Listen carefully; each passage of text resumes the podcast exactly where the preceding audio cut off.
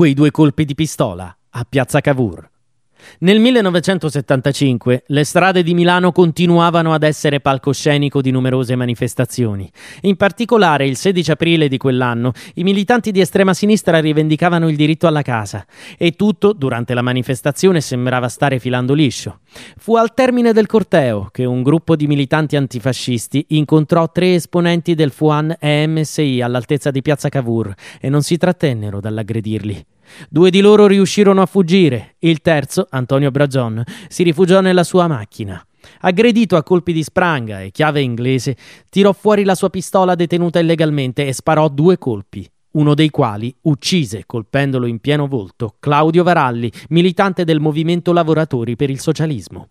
Bragion si costituì dopo una lunga militanza, non si sentì mai colpevole e si appellò sempre alla legittima difesa. A seguito di questa vicenda furono numerosi gli scontri che si susseguirono nelle piazze e che videro fronteggiarsi con violenza le due estreme fazioni politiche. In una di queste occasioni, a perdere la vita fu così anche Giannino Zibecchi, militante del coordinamento dei comitati antifascisti, morto schiacciato da un autocarro della polizia durante una manifestazione.